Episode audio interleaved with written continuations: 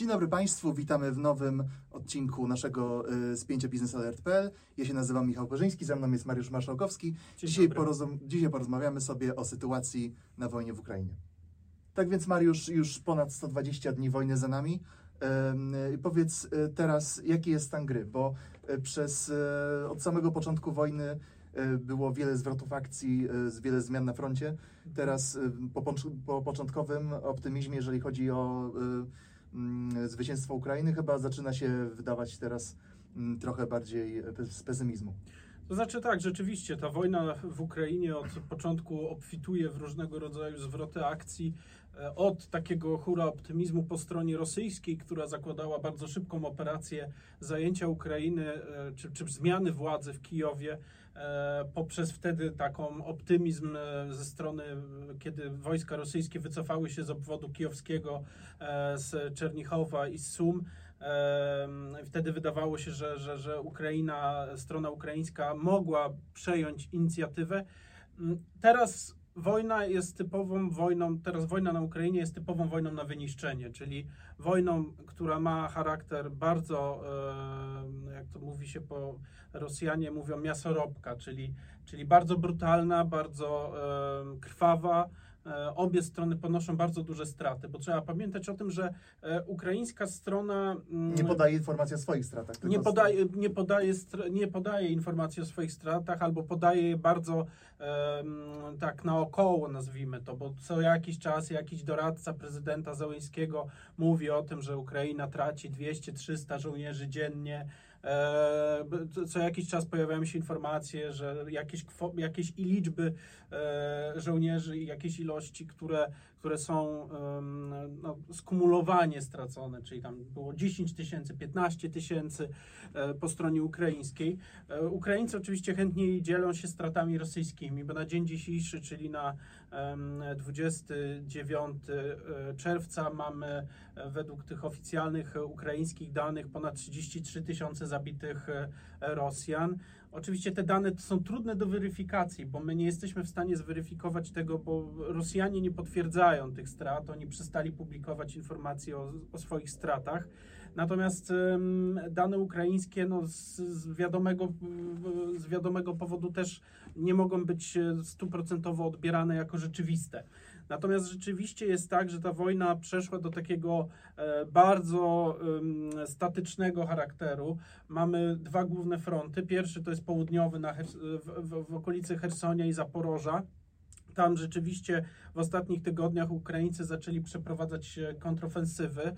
Po początkowych takich e, sukcesach ta kontrofensywa też gdzieś wyhamowała i, i toczą się walki gdzieś tam mm, na przedmieściach, znaczy przedmieściach, na dalszych przedmieściach Hersonia, który był od początku wojny, w zasadzie pierwszych dniach wojny zajęty przez siły rosyjskie. I drugi front, y, drugi front, tylko że tam rzeczywiście sytuacja jest w miarę stabilna dla strony ukraińskiej. Znaczy to Ukraińcy gdzieś próbują kontratakować, Rosjanie starają Się się, bronić. Y, Sytuacja diametralnie inna jest w, na wschodzie, czyli obwodach donieckim i ługańskim, gdzie, gdzie to atakującą jest strona rosyjska. I to Rosjanie e, bardzo powoli, bardzo krwawo, ale jednak e, no, posuwają się naprzód. E, Zajęty Sewierodonieck, czyli to miasto, które Przez wiele dni było Przez- oblegane przez tak, Rosjan. przez wiele dni było oblegane. Ono też przechodziło z rąk do rąk. Najpierw Rosjanie weszli, potem Ukraińcy odbili część tego miasta, teraz całkowicie go stracili. To teraz następny cel Rosji to jest Ły- Lysyczańsk, e, też miasto znajdujące się nieopodal Siewierodoniecka, w zasadzie bardzo, bardzo blisko niego. I tam też Rosjanie już weszli e, do miasta. Są, po, po, pojawiają się informacje o tym, że to miasto już jest e, stracone przez stronę ukraińską. E, Póki co, jeżeli popatrzymy na to ze strony ukraińskiej, Ukraińcy starają się jak najbardziej zmaksymalizować straty rosyjskie w miastach, czyli starają się utrzymywać te punkty oporu tam, gdzie się da, właśnie w terenach zurbanizowanych, bo tam wyhamowuje, tam e, przewaga rosyjska w, w sprzęcie, w ilości artylerii, w wsparciu powietrznym, ona tam jest zniwelowana do maksymalnego poziomu. Natomiast tam, gdzie jest otwarte, otwarte pole, tam niestety Rosjanie no, przedzierają się przez te linie. No i trzeba pamiętać, że te linie, które były zbudowane gdzieś jeszcze w czasach e, pomiędzy 2014 a, a 2022, no już są w większości przez Rosjan zajęte. To znaczy Rosjanie już się przez nie przyda, przydarli. Powiedz Mariusz, jeszcze z czego wynika właściwie ten stan rzeczy? Czy to chodzi o przewagę liczebną Rosjan? Czy to chodzi o to, że na front do, do Ukraińców dociera za mało zachodniej broni? Czy to już powoli Ukraińcy powoli się męczą tą wojną, spadają, spada morale? I co jest właściwie przyczyną tego stanu rzeczy? No, pierwszym elementem, no, w zasadzie wszystkie trzy, które ty wymieniłeś są, są poprawne, bo pierwszy element przewaga Rosjan. Rosjanie mają oczywiście w pewnych miejscach, nie może na całym froncie, ale bardzo dużą przewagę i w, w, sprzęcie, i w artylerii. To mówią Ukraińcy, to mówią, to mówią źródła też prorosyjskie, e, które też e, nadają z tamtego rejonu. E, to też wskazują zachodnie wywiady, między innymi brytyjski czy amerykański. E, no i tutaj tą przewagę no, ciężko zniwelować, bo Ukraińcy rzeczywiście, o ile Rosjanie są w stanie do, cały czas doposażać siebie, e, no bo wszystkie fabryki w Rosji pracują zbrojeniowe na, na pełnych obrotach, cały czas produkują i wytwarzają sprzęt. Trzeba pamiętać, że ostatni dekret e, Putina o tym, o specjalnych zas zasadach kupowania sprzętu na potrzeby bezpieczeństwa narodowego Rosji też e, uprościło pewne procedury, bo wcześniej te procedury zakupu sprzętu dla rosyjskiej armii odbywały się, no, często trwały negocjacje bardzo długie miesiące, bo, bo producenci chcieli e, taką kwotę zapłaty, natomiast E, Ministerstwo Obrony chciało mniejsze koszty, mniejsze, mniejsze ponosić wydatki. Teraz to zostało e, zmniejszone, znaczy ten, ten proces został skrócony, na pewno na, na korzyść rosyjskiej e, armii. Rosjanie cały czas się dozbrajają, natomiast Ukraińcy mają o tyle problem, że większość fabryk, większość zakładów zbrojeniowych, które na Ukrainie była, po pierwsze, że została zlokalizowana, czy są zlokalizowane one gdzieś we wschodniej części Ukrainy, i albo wpadły w ręce rosyjskie, albo, no i tutaj jest drugi element, po prostu są zniszczone. Rosjanie, trzeba pamiętać, przez te 100 ponad dni, e, przez te 4 miesiące e, walk, e, no wykonują setki, jeżeli nie tysiące już uderzeń rakietowych, lotniczych na cele mm, w głębi Ukrainy. Tymi celami, oczywiście poza obiektami cywilnymi, infrastrukturą krytyczną, jakimiś mostami, przesłami kolejowymi, e, mostami kolejowymi, jakimiś mm, dworcami i tak dalej, bazami paliwowymi, uderzają te ataki również w możliwości produkowania i utrzymywania w odpowiednim stanie sprzętu wojskowego, czyli większość tych fabryk wojskowych została już zniszczona albo uszkodzona i Ukraińcy mają, mają ogromny problem z uzupełnianiem tych strat. Drugim elementem, tym, o którym ty wspomniałeś, jest oczywiście ten, te dostawy sprzętu zachodniego, które cały czas mają miejsce. My też nie znamy, bo my się opieramy na tym, co w przekazach medialnych pojawia się, e, a dużo przekazów oczywiście się nie pojawia, bo taki no przykład. Tak, lepiej to utrzymywać tajemnicą. My mówimy dużo na przykład o tym, czego nie dostarczają Niemcy, ale też mało mówimy o tym, co dostarczają Polacy. Mhm. To znaczy, my wiemy, że trafia sprzęt wojskowy na Ukrainę. Wiemy mniej więcej też, jaki to jest sprzęt, ale nie znamy jego ilości. Wiemy, że na przykład do, do, do, większość tych systemów postsowieckich, które były w, Rosji, w polskiej armii, e, duża ich część została, czy część, duży, duża paleta tego sprzętu została wysłana na Ukrainę. E, cały czas dosyłane są inne elementy, czy ze Słowacji, z Bułgarii, e, z Rumunii.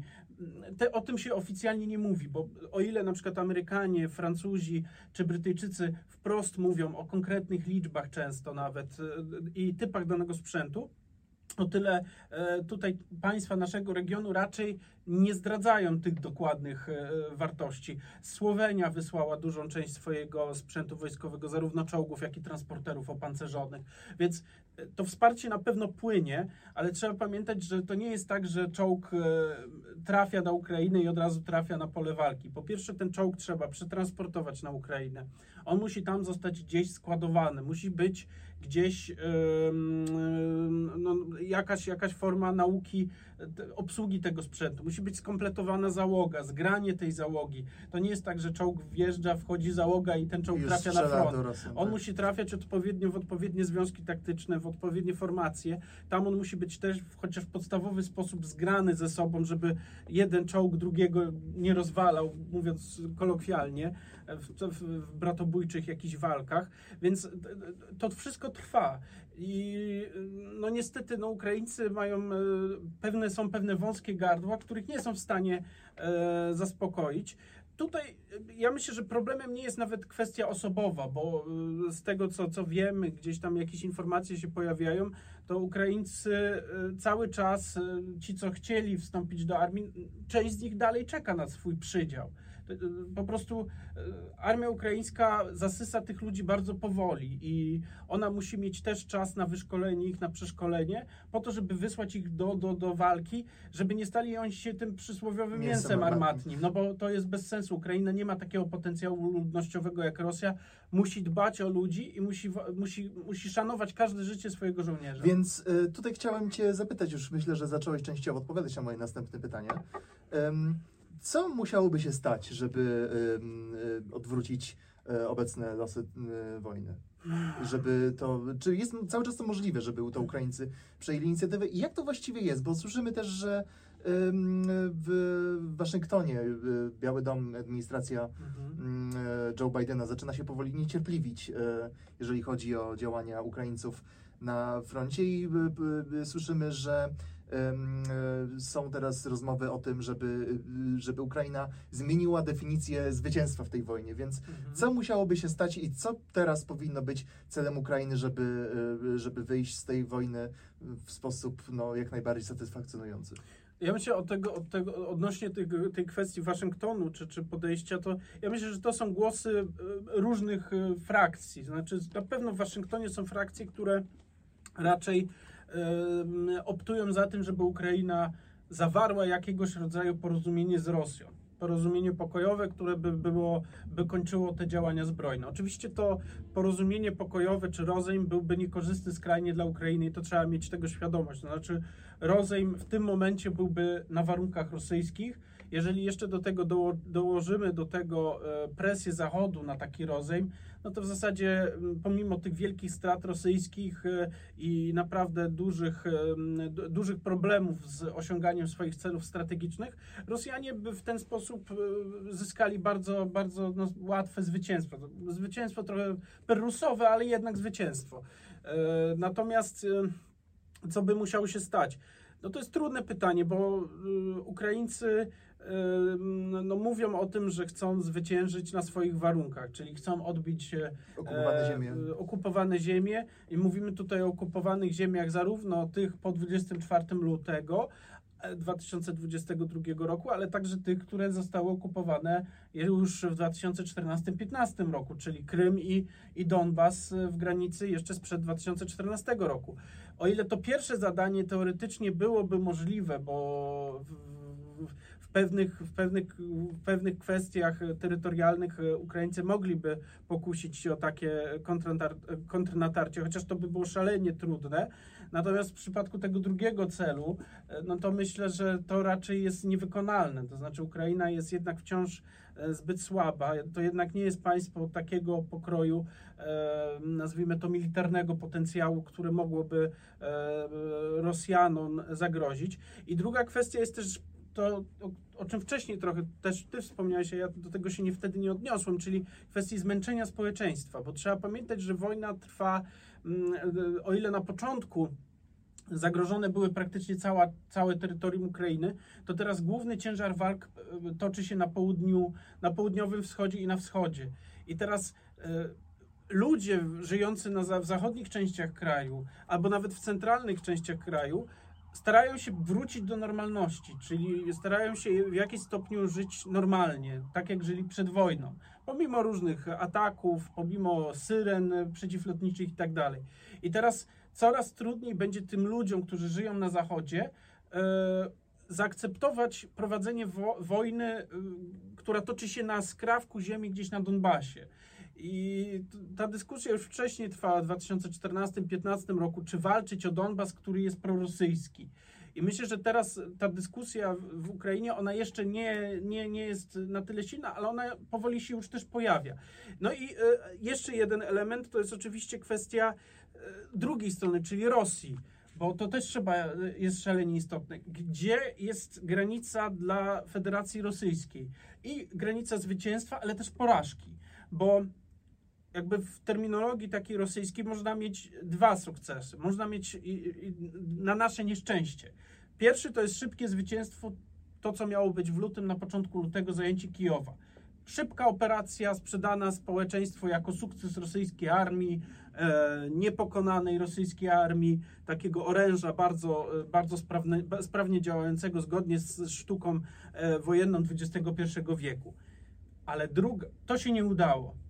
Druga jest znacznie gorsza, bo druga, ta teoria, odnosi się do tego mitu e, wojny ojczyźnianej, czyli długiej, krwawej wojny, która kosztuje e, bardzo dużo cierpienia, e, bardzo dużo wysiłku ze strony ros, rosyjskiego społeczeństwa. Będąco częścią jakiejś takiej rosyjskiej mitologii. Takiej prawda? mitologii, dokładnie. I teraz to, co widzimy w mediach rosyjskich, w propagandówkach rosyjskich, to jest właśnie ten drugi element, czyli już mamy takie przedstawienie mitologicznej wojny Rosji z NATO na terenie Ukrainy, która e, jest e, w jakimś stopniu e, no, marionetką, oczywiście marionetką w tym rozumieniu propagandowym, ona jest już od bardzo dawna, natomiast to, co teraz sprzedawane jest rosyjskiemu społeczeństwu, to taka narracja, że musimy walczyć do końca, ponieważ jak przestaniemy walczyć, to, to Rosja przestanie istnieć. I rzeczywiście dla elit politycznych w Rosji e, przegrana czy zwycięstwo Ukrainy, nawet w takiej formie e, wizerunkowej, e, jest szalenie niebezpieczna, bo od razu może pojawić się pewna erozja tej, tego systemu władzy. E, Pojawią się siły, które nagle mogą, e, na przykład, bo to też nie jest jedno, jednolite. W Rosji też są siły takie wewnątrz obozu władzy, które z jednej strony, oczywiście teraz one są w całkowitej mniejszości, ale też są te siły, które gdzieś tam starają się jeszcze utrzymywać ten liberalny kurs, czyli żeby jednak ta wojna się szybko skończyła, żeby powrócić do rozmów, żeby pomimo sankcji, żeby te sankcje zaczęły być luzowane, bo oni rozumieją myślenie zachodniej Europy, czyli dialog.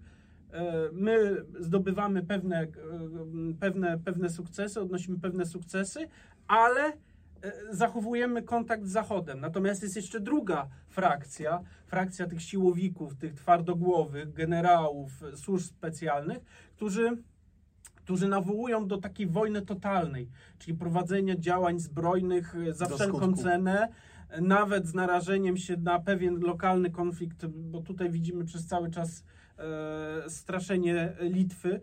Nie wiadomo, w którą stronę to pójdzie, nie wiadomo, która frakcja jednak rzeczywiście e, osiągnie swój cel.